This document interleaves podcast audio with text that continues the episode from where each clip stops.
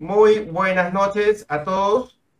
Estamos en vivo a través de, del canal de Fervilela, a través de lo que es, el formato de Café Digital, una nueva edición. Nunca los dejamos, todos los viernes estamos buscando la manera de entretenerlos, de darles contenido que puedan ap aplicar a sus negocios. Y en esta oportunidad eh, vamos a hablar de un tema súper interesante que muchos de repente han escuchado, piensan que es algo del futuro, lo han visto de repente en un documental, pero no. Van a ver justamente todo lo que implica lo que es la tecnología blockchain, chicos. Así que vamos a empezar primeramente con algo fuera de lo común. Yo sé que siempre en la primera parte de este tipo de entrevistas cataba un café, pero esta oportunidad mis cafés que estoy consumiendo ahorita, bueno, me fui de viaje de hecho, eh, y me he ido a, a Terapoto y he traído dos cafés. Están sellados, como los pueden ver, acá está el otro. Todavía no los voy a probar. Los tengo de toda la intención, pero lastimosamente todavía tengo café. Del anterior café digital todavía no se me queda, todavía me queda. Así que vamos a darle una pausa todavía a la carta café del día de hoy. No va a haber una carta café, pero que sepan que aquí ya tengo dos cafés selladitos justamente para probar y para que ustedes al final vean qué tal es, ¿no? Porque en verdad me llamó la atención, fui a la foto y, y bueno, ya los tengo acá. Pero igual la entrevista se mantiene y justamente el día de hoy, eh, bueno, antes de nada voy a tomar agua en esta oportunidad, eso sí. Pero bueno, el día de hoy justamente mi invitado de hecho sí tiene, sí nos va a acompañar con una bebida que tiene café, ya me ha comentado, así que vamos a ver qué, de qué trata. Pero queremos conocer un poquito más de quién es, de quién se trata, y es Juan José Miranda, José Miranda quien lo presento a continuación y él mismo va a detallar un poco de lo que hace y cómo es que él está ligado a blockchain. Juan José, ¿qué tal? ¿Cómo estás? ¿Qué tal, Fernando? ¿Cómo estás? Antes que nada, de verdad, mil gracias por la, por la invitación y un placer estar aquí y ser parte de este café digital. Y de hecho, sí, yo estoy tomando no café, pues normalmente la verdad no tomo café, pero ahorita estoy tomando un, un anís nájar que acaba de sacar anís nájar con café. Creo que no lo voy a poner aquí al costado de mi, de, mi cara para que se vea. es el, el, el, anís nájar, el anís nájar con esencia de café, que la verdad que está espectacular. Y ah, estuve justamente hace un, par, hace un par de semanas con mi esposa en Arequipa y, y, nada, lo acaban de sacar recién hace poquito y la verdad que está muy, muy rico, muy, muy rico. Salud. Perfecto, Juan José. ¿Qué tal si un poco te presentas para que aquellas personas que no te conozcan, pues te puedan conocer? Sí, claro. Bueno, eh, yo soy Juan José Miranda, como tú bien has dicho, pero todo el mundo me llama JJ, o sea que aquí en adelante JJ. Eh, específicamente con el tema de blockchain, yo la verdad que estoy metido en este mundo de blockchain hace casi 10 años. Eh, de hecho, la tecnología como tal existe desde el 2009 y yo estoy metido en los últimos 10 años con esta tecnología porque siempre me pareció espectacular y me pareció súper interesante desde la primera vez que escuché ella, ¿no? Como era posible que una tecnología eh, pueda hacer que almacene de alguna manera valor, ¿no? Y cómo ha hecho que el Internet que conocemos hasta el día de hoy, que es el Internet de la información, se convierta en un Internet del valor, ¿no? Un Internet capaz de almacenar y transmitir valor como tal, que es lo que realmente blockchain ha puesto sobre la mesa, ¿no? Y el tema de, de redefinir el significado de la confianza como la conocemos, ¿no? Una confianza que normalmente como la conocemos, es completamente subjetiva, ¿no? Todos los días hacemos transacciones y las transacciones tienen una confianza inherente que normalmente es subjetiva, ¿no?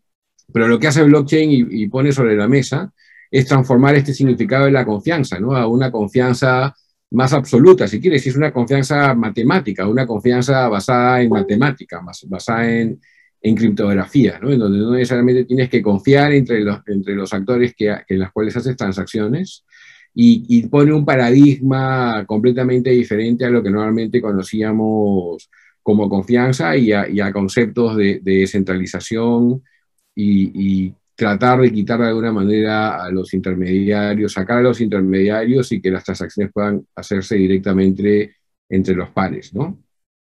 Nada, yo creo que la tecnología desde, que la conocí me pareció súper interesante más que, que el tema de, de, que había una criptomoneda por detrás y lo que eso también significaba, eh, la tecnología como tal me pareció súper interesante. Yo creo que, ha habido mucho hype en los últimos años, se ha hablado también eh, cosas súper malas respecto al tema del Bitcoin, que el Bitcoin per se no tiene nada de malo, sino creo que tiene muchas cosas buenas. Pero como cualquier otra, otra cosa que se usa para, para cosas malas, obviamente mucha gente y habían eh, hace varios años atrás, diría yo, porque eso ya está cambiando radicalmente, eh, había grupos que obviamente eh, temas de, de, criptoeconomía o criptomonedas les, les, hacía mucho ruido, ¿no? Y se generaba muchas, muchas, mucho fake news o mucha mala publicidad alrededor, ¿no? Pero creo que eso está cambiando y va a seguir cambiando y esto tiene para, para rato. Yo creo que recién estamos en la puntita del iceberg de lo que la criptoeconomía va a poner eh, y va a transformar muchas de las cosas como las conocemos al día de hoy, porque está relacionada con temas de valor. Y el valor es algo tan intrínseco a los humanos y a la raza humana que, tiene el potencial de, transformar muchísimas cosas, ¿no? Y la tecnología como tal también, ¿no? Que esta tecnología eh, eh, de, con conceptos de descentralización, ¿no? en donde al día de hoy las organizaciones son muy centralizadas. Estamos todavía en una, en una, en una era de, de, corporaciones centralizadas o empresas centralizadas, pero yo creo que cada vez esta tecnología va a traer más la, la descentralización a este tipo de organizaciones. ¿no? Este concepto que se llama eh, Distributed Autonomous Organization, ¿no? organizaciones autónomas distribuidas, temas de, democracia líquida, por ejemplo. ¿no? De hecho, hay un grupo de en el cual yo pertenezco de gente que ya hace varios, diría, varios meses y, años, pero ahora en el último tiempo meses súper activos, en donde estamos tratando de buscar de hacer una asociación blockchain Perú, ¿no? La asociación blockchain peruana, eh, para impulsar este tipo de, de, tecnologías en todo nivel, ¿no? En nivel gobierno, en nivel empresa, en nivel tanto público como privado. Y obviamente que haya más conocimiento de las personas y de la gente respecto a lo que pueda hacer esta tecnología. ¿no? Perfecto, Juan José, qué, interesante junto, justo lo que estás comentando con respecto a, blockchain, pero mientras todos han estado justamente eh, eh, compartiendo un poco todas las acciones, inclusive has dicho muchas cosas, inclusive hasta lo, que quieres formar con esta, parte de, de, la asociación y todo ello, pero Quisiera hacer una pregunta que siempre me llamó la atención con respecto a blockchain y que en verdad nunca he tenido la oportunidad de, poder hablar con alguien que esté muy metido en el tema y ahora que te veo a ti pues y tengo esta oportunidad me gustaría hacerlo. Pero ¿por qué crees que la tecnología, yo sé que no tiene nada que ver directamente, pero indirectamente sí, pero ¿por qué crees que la parte de lo que es las criptomonedas salió tanto, se, se explotó mucho la información que todo el mundo sabe que es una criptomoneda hoy por hoy? prácticamente, o por lo menos saben que es Bitcoin, o ha escuchado Bitcoin, pero no saben a veces, o prácticamente no han escuchado mucho lo que es blockchain. ¿Por qué crees que pasa esa, eh, no lo puedo decir como una asociación, pero ¿por qué crees que teniendo varias cosas en común, nuevamente, no lo mismo, pero teniendo varias cosas en común, ¿cómo es posible que justamente el producto final eh, se conozca más que la tecnología como tal? Algo así. Yo, yo, creo que, o sea, de hecho, eh, el blockchain no existiría si no es por, Bitcoin, ¿no? El Bitcoin ha sido la primera red blockchain que existe. Yo creo que es el caso de uso más usado en el mundo al día de hoy, ¿no? El Bitcoin y las criptomonedas son el caso de uso de blockchain más usado en el mundo, ¿no? Y lo que pasó es que eh, las noticias siempre hacían foco al tema del Bitcoin, que el Bitcoin subió, que el Bitcoin es la gran burbuja, que el Bitcoin es un esquema Ponzi, que el Bitcoin es la gran estafa y todo el mundo y todos los, los grandes medios, yo creo que estaban más apalancados por, por, otros intereses, e, es mi percepción personal, eh, le daban mucha mala publicidad al Bitcoin y eso es lo que la gente escuchaba, ¿no? Y relacionaban Bitcoin con blockchain cuando realmente son cosas, yo creo, bastante diferentes, pero eh, eh, eh, el blockchain es la tecnología que soporta el Bitcoin como producto, si quieres. Pero el blockchain está mucho más allá del Bitcoin. El blockchain como tecnología, yo creo que ya está más allá de, El blockchain como tecnología está más allá que las criptomonedas y tiene todo este potencial de, por ejemplo, poder implementar democracia líquida, en donde los ciudadanos puedan en un futuro eh, votar de manera completamente transparente o ceder su voto a otra persona que los representa y si ya no quieren que los represente le quitan ese, ese poder de voto o el tema de organizaciones en donde se pueden eh, intercambiar información de manera más segura, el concepto de identidad digital soberana, que yo sea dueño de mis datos y, que yo sea el que comparto mis datos y soy dueño de mis datos con la identidad digital soberana. Entonces yo creo que ahí hay un potencial espectacular, ¿no? Y todo este concepto de Web 3.0, ¿no? Que tiene mucho que ver con eh, la descentralización, eh, blockchain con inteligencia artificial, blockchain con realidad virtual y aumentada, todo este, este furor que hay ahora último de los non-fungible tokens, ¿no? De estas obras de arte digitales puedes saber perfectamente quién las hizo, que son únicas eh, y quién es el dueño y que pueden costar, bueno, la más cara se ha vendido en como 63 millones de dólares, ¿no? Y Visa hace un par de semanas acaba de comprar un CryptoPunk, que es un, un non-fungible token, que son algo de 18 mil o, o 10 mil eh, figuritas de caras de punks generadas por un algoritmo, por un algoritmo en donde lo ha comprado a 150 mil dólares, ¿no? Y hay CryptoPunks que se han vendido en 2.3 millones de dólares, ¿no? Bueno, ahí eso también es discutible, ¿no? Yo creo que ahí hay gente que está comprando estos no fungible tokens a un montón de plata para descontarlo de los impuestos y no necesariamente... Pero bueno, es, parte de, la hora, ¿no? Y ese es el hype que hay ahorita, ¿no? Yo creo que después eso va a ir un poco aterrizando. Pero yo creo que el no fungible token, aparte de los videojuegos, que, que yo creo que los videojuegos y el arte va a ser que, que, haga que la criptoeconomía y todos estos conceptos de blockchain lleguen a, a, la, a, la, más media, a todo el mundo, a toda la, a toda la, la masa de, de, de, gente y cada vez la conozca más. Eh, pero también va más allá de eso. ¿no? Una tarjeta de propiedad de tu carro puede ser un non fungible token. Eh, lo que representa que tú eres dueño de un terreno pues, es un non fungible token. Entonces yo creo que tiene un potencial de demostrar propiedad, inclusive de activos físicos, espectacular. Y es un poco el tema de la tokenización del mundo. ¿no? Yo, yo estoy convencido que la criptoeconomía o el blockchain es la verdadera, el verdadero inicio de la digitalización del mundo. ¿No? al margen de cualquier otra, otra, otra tecnología, ¿no? que, que, está tan involucrada con el valor, tan involucrada con este, estos conceptos de, de propiedad en donde realmente eh, el mundo se va a comenzar a digitalizar alrededor de esto y la identidad digital soberana va a tener cada vez una, va a ser el centro de, de, todas estas aplicaciones, porque siempre tenemos que estar pensando finalmente en el usuario y la identidad, ¿qué más, qué más que identidad digital soberana con un usuario con identidad digital soberana al centro de cualquier solución, solucionando cualquier problema con tecnología adicional. ¿no?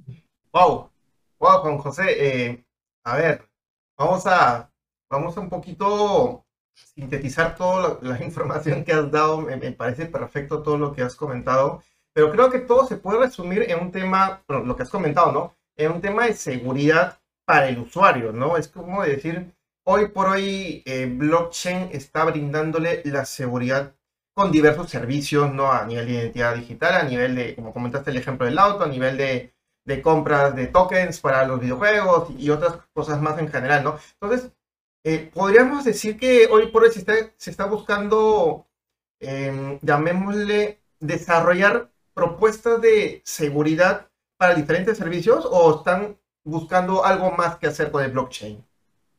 Yo creo que, que blockchain es más, más que seguridad también. De hecho, te da mucha seguridad, ¿no? El tema de una, una identidad digital soberana bien implementada, bien, bien desplegada, es lo más seguro que hay y nadie te la puede robar y nadie, y es imposible que alguien eh, eh, eh, finja ser tú, ¿no? Si es, que, si es que tú lo haces bien y se despliega de manera, de manera segura, ¿no? Ese, ese es ese concepto de level of assurance, ¿no? El nivel de seguridad que tiene una identidad digital sobre, sobre blockchain, yo creo que es de los más fuertes que hay.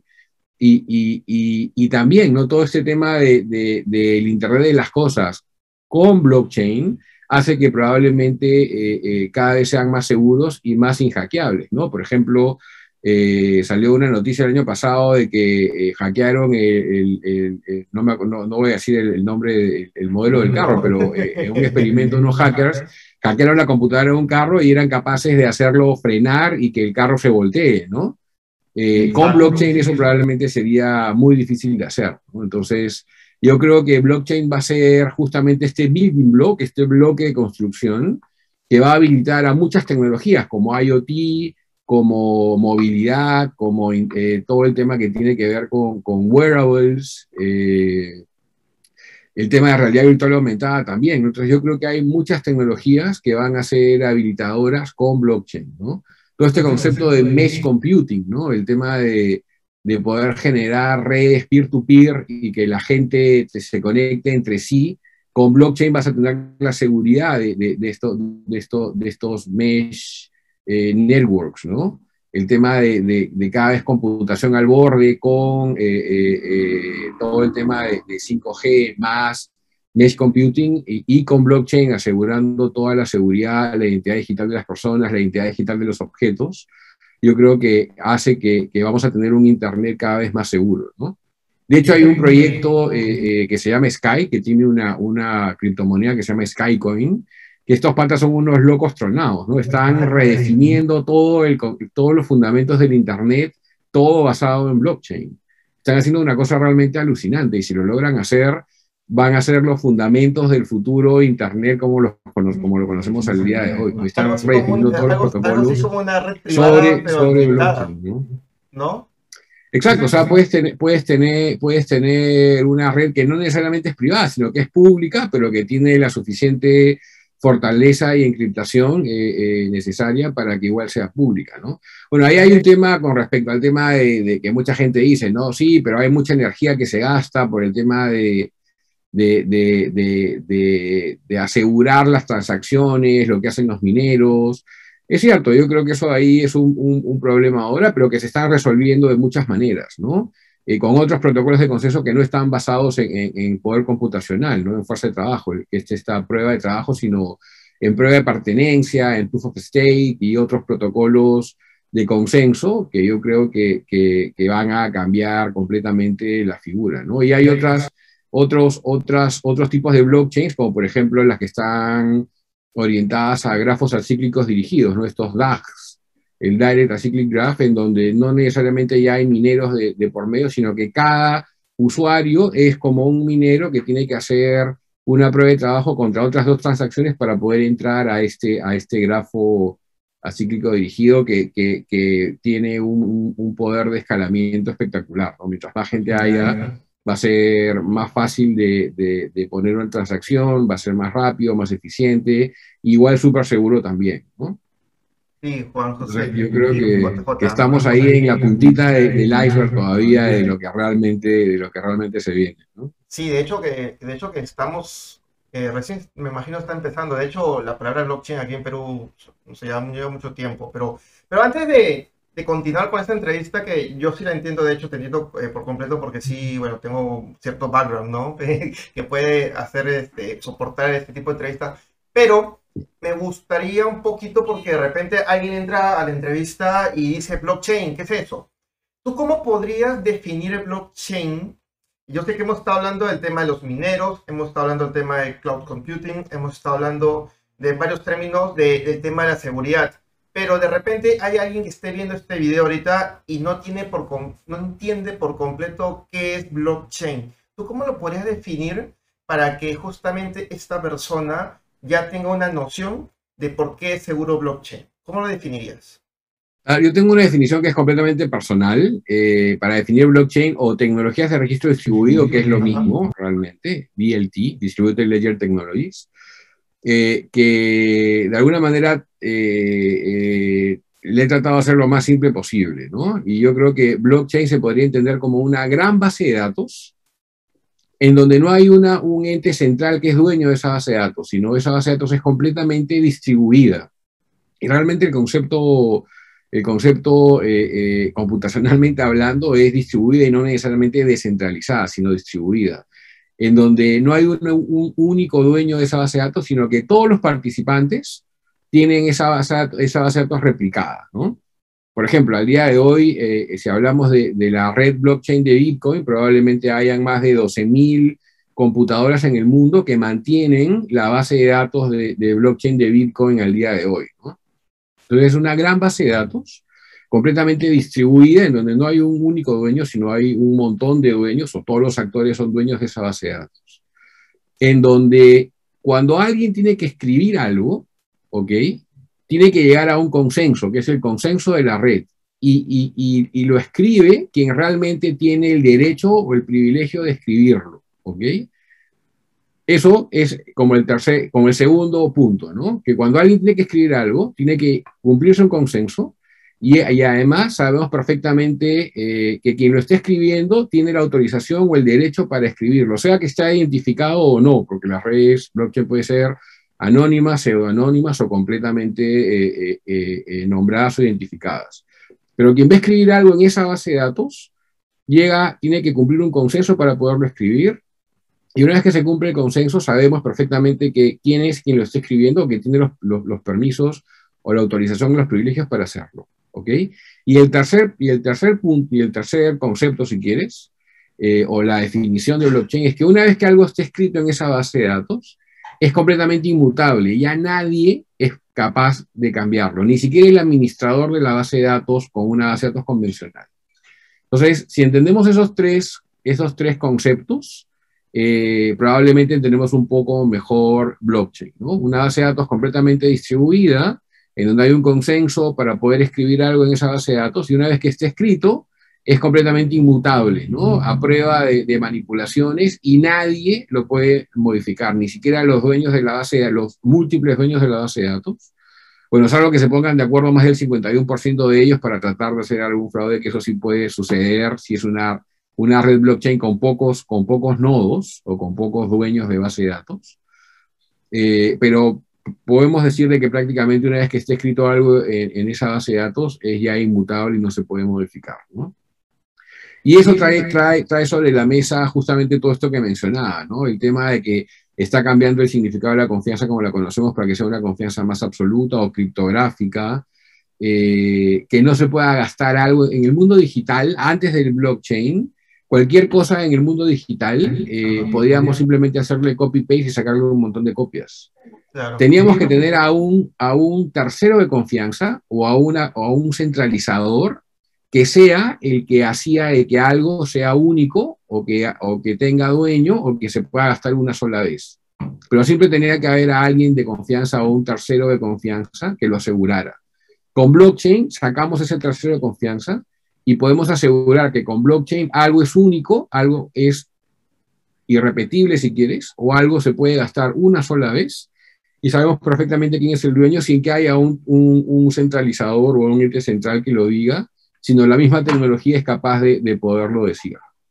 Entonces, entender eso a veces es súper complicado, pero, pero poco a poco, si tú entiendes que blockchain lo que hace es desintermediar, es, es descentralizar o distribuir la información y hacerla súper segura una vez que esté escrita y que si yo leo algo de la blockchain, eh, por ejemplo, una identidad digital que me presenta una credencial emitida por una entidad que yo conozco y que dice que yo soy Juan José, yo confío plenamente y, yo, y, lo, más interesante es que yo puedo validar esa información de manera completamente autónoma y soberana, sin tener que preguntarle a quien, a quien emitió la información, sino yo mismo la puedo validar en la blockchain, montando yo un nodo y, y validarlo en, en, la blockchain.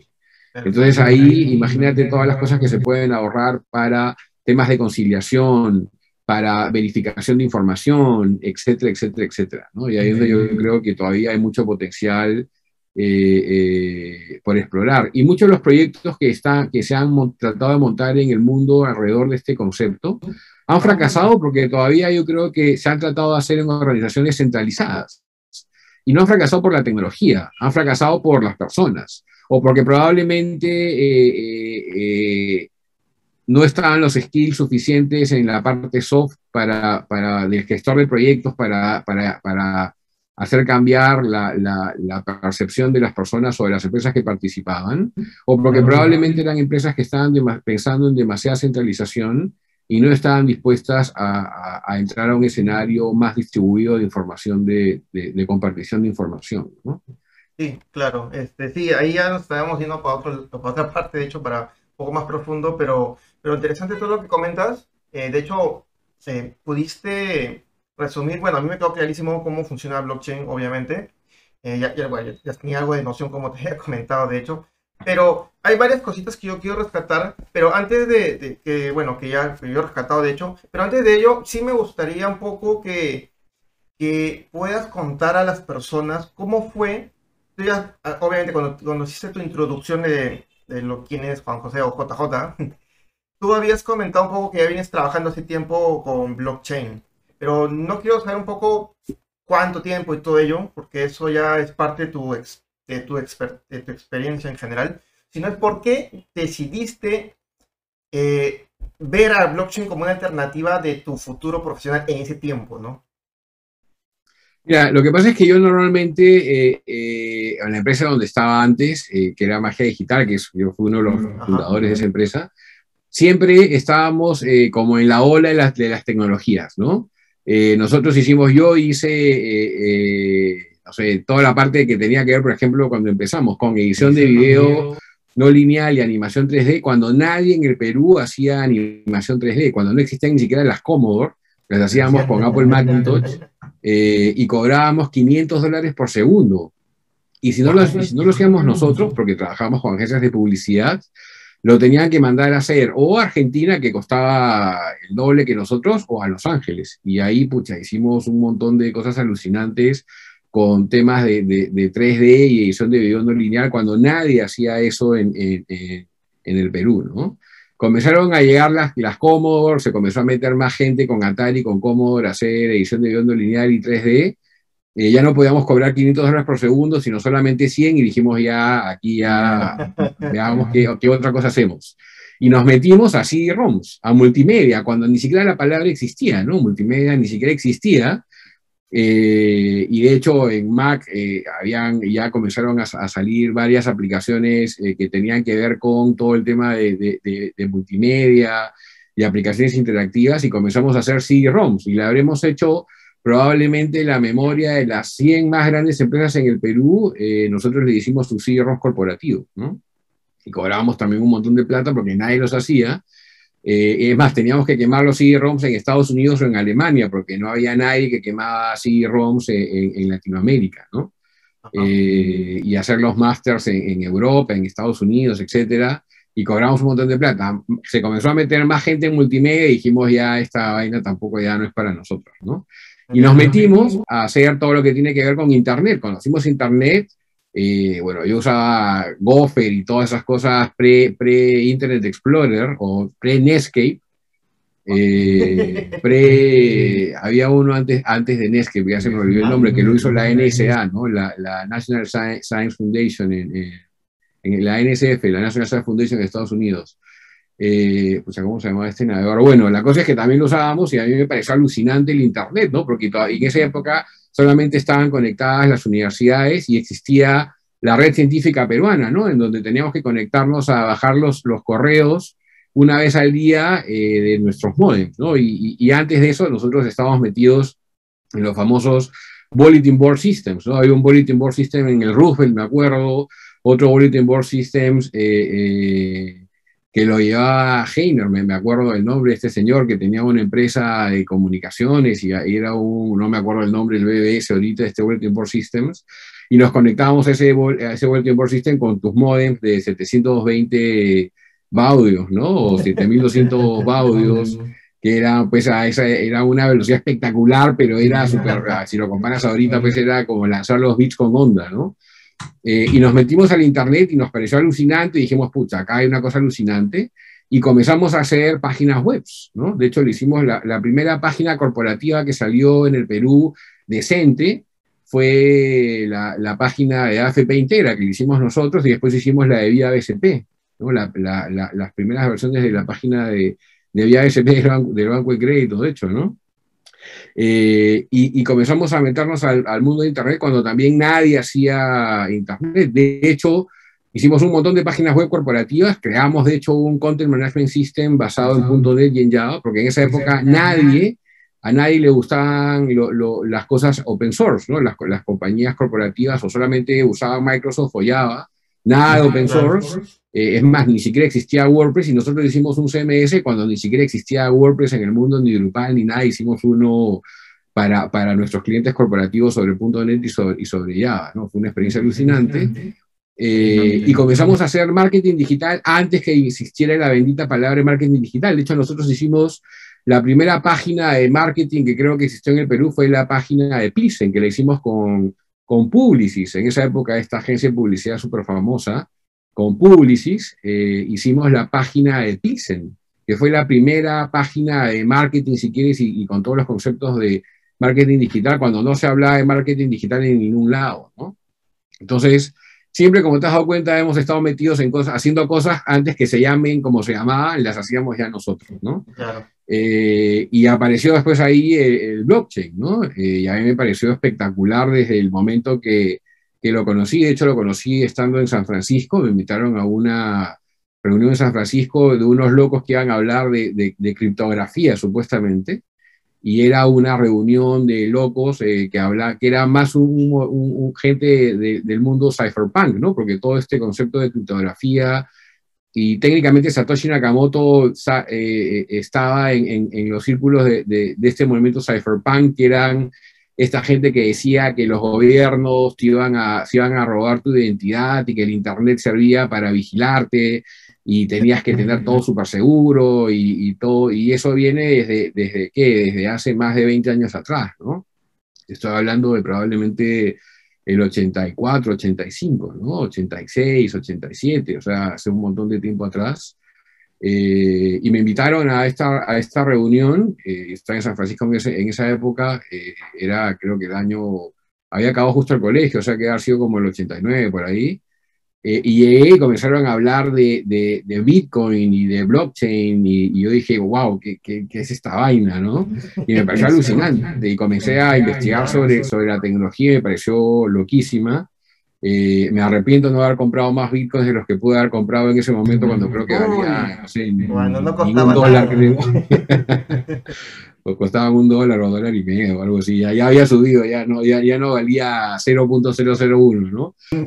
Pero nada, después lo dejé, lo dejé por un par de años probablemente y nos llegó un proyecto de, una, de un loco también que está súper metido en esto, eh, Kevin, Kevin Osterling, eh, con un proyecto que tenía que ver con un juego eh, que era alucinante, que se llamaba Duplicatón, eh, y que ninguna tarjeta de crédito obviamente quería aceptarlo porque era un, juego con una, con, tú podías crear una, como una escalera en donde apostabas básicamente al principio con simplemente con Yankee and y podías ir, ir, escalando en esta escalera, era un concepto bien bacán. Hicimos toda una interfaz en Locasa en esa época con Flash, me acuerdo, después ya con, con, con HTML interactivo.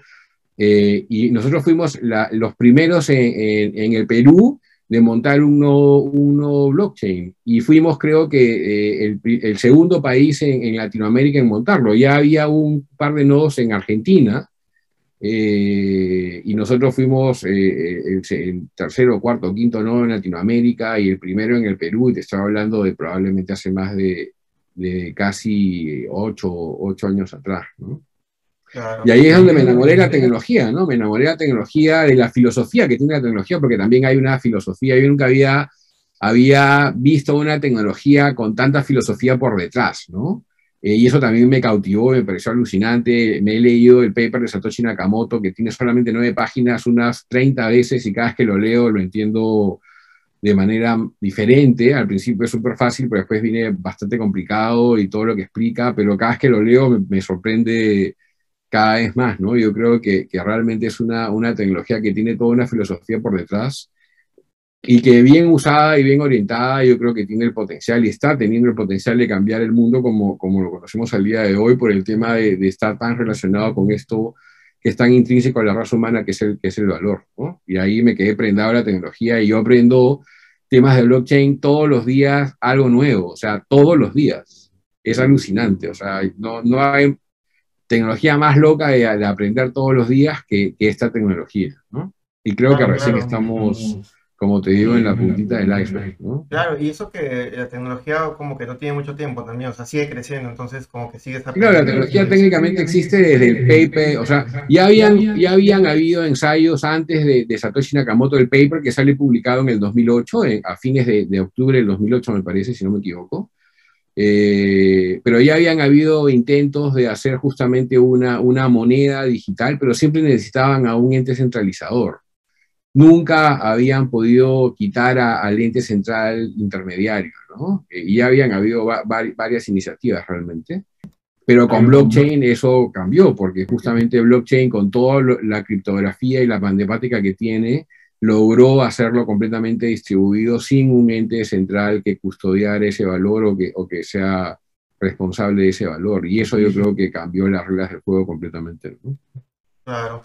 JJ, eh, este, déjame decirte que es un privilegio, un placer escucharte todo tu, toda tu experiencia, porque literalmente es como si estuvieras contando pues, la historia de, literalmente la tecnología aquí en el Perú. Entonces es, bien interesante porque como a ti te ha gustado siempre, te ha apasionado lo que es ser el primero y explotarlo al máximo, es literalmente eso, es como que es como que tú has venido acá y has comenzado a contar eh, diferentes tecnologías y eran las primeras que llegaban al Perú y tú las adoptabas y las trabajas un montón. Entonces, ha sido un súper placer, de hecho, que se ha pasado rapidísima esta, esta entrevista y estamos ya finalizando.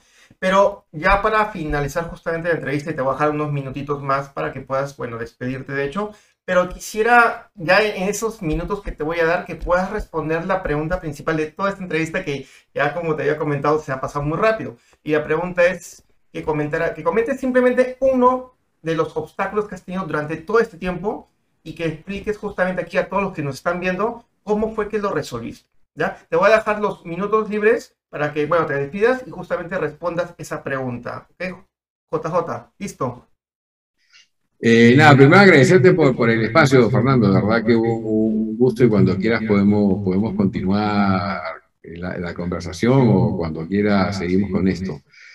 Es una pregunta un poco difícil de contestar realmente directamente porque yo me encuentro problemas todo el tiempo eh, eh, y siempre hay un nuevo problema y obviamente veo cómo, cómo, cuál es la mejor manera de, de solucionarlo. Pero lo que yo te podría, si quieres decir, es que el día que yo entendí que, que, no te tenías que enamorar de una solución, sino realmente enamorarte del problema, y, amar cada vez más el problema y entender cada vez más el problema y involucrar al usuario, involucrar a esos que tienen el problema y entenderlos, escucharlos, o saber escucharlos, saber entender, o saber hacer las preguntas adecuadas, lo más abiertas posibles, para que nunca te respondan con un sí, con uno, sino que te, que te cuenten una historia y entender realmente cada vez cuál es el, problema que hay y nunca enamorarte de la solución. Eh, mi, mi, vida, si quieres, y, mis, conceptos respecto a, a, cómo se debe implementar tecnología o cómo se debe hacer tecnología para resolver esos problemas cambió radicalmente. Y eso probablemente sucedió hace varios años atrás, pero para mí fue como, como un, un hito revelador. ¿no? El tema de yo siempre había, siempre había estado súper metido en de hecho, nosotros también, una de las cosas que también fuimos los primeros, fuimos los primeros en Latinoamérica en ser desarrolladores oficiales de Mac. Nosotros desarrollábamos en, en, Mac cuando nadie en Latinoamérica desarrollaba en Apple Macintosh, ¿no? Yo aprendí C y C, y C++ porque en Mac se desarrollaba solamente en C y C++, eh, y aprendí a, ensamblador de, primero el 65C02, que fue la, la Apple, la primera Apple que tuve fue una Apple 6502, ni siquiera la C02, y aprendí ensamblador cuando tenía, que tenía 13 o 14 años, creo, aprendí el lenguaje ensamblador de la 65C02, y después del Motorola 68000, y programábamos, eh, eh, eh, mi, hermano y yo programábamos para, para, hacer aplicaciones en Macintosh, ¿no? Éramos los, los únicos en Latinoamérica que teníamos y sacamos una certificación inclusive de Apple en esa época, ¿no? Lo hicimos de developers oficiales de Apple en esa época eh, y fue súper, súper, súper interesante, ¿no? Entonces ahí todo el tema de, experiencia usuaria, el Human Centered Design, eh, Apple lo tenía fortísimo y ahí yo aprendí todos los conceptos de, UX cuando todavía ni siquiera se llamaba UX, sino era más Human Centered Design y después le cambiaron a User Experience. Eh, en donde había que realmente entender a quién era el usuario y programar para ese usuario. Eh, y ahí es donde cada vez me di cuenta que realmente había que enamorarse del problema y no de la solución. Y eso yo creo que para mí fue, fue súper revelado. Listo, Juan José. Entonces, eh, nuevamente agradecerte por todo. Y bueno, nada más dejar pues que, de hecho, como te había comentado, esta entrevista ha quedado cortísima. Ya esperemos que haya una otra oportunidad de poder conversar más. Igual agradecerte por, por estar presente en esta entrevista y haber contado toda tu experiencia a nivel de tecnología y centrar un poco también el tema de blockchain. Muchas gracias, Juan José. Nos vemos hasta la siguiente. No, al contrario, Fernando, mil gracias. Y salud. Nos vemos. Nos vemos a todos. Chau.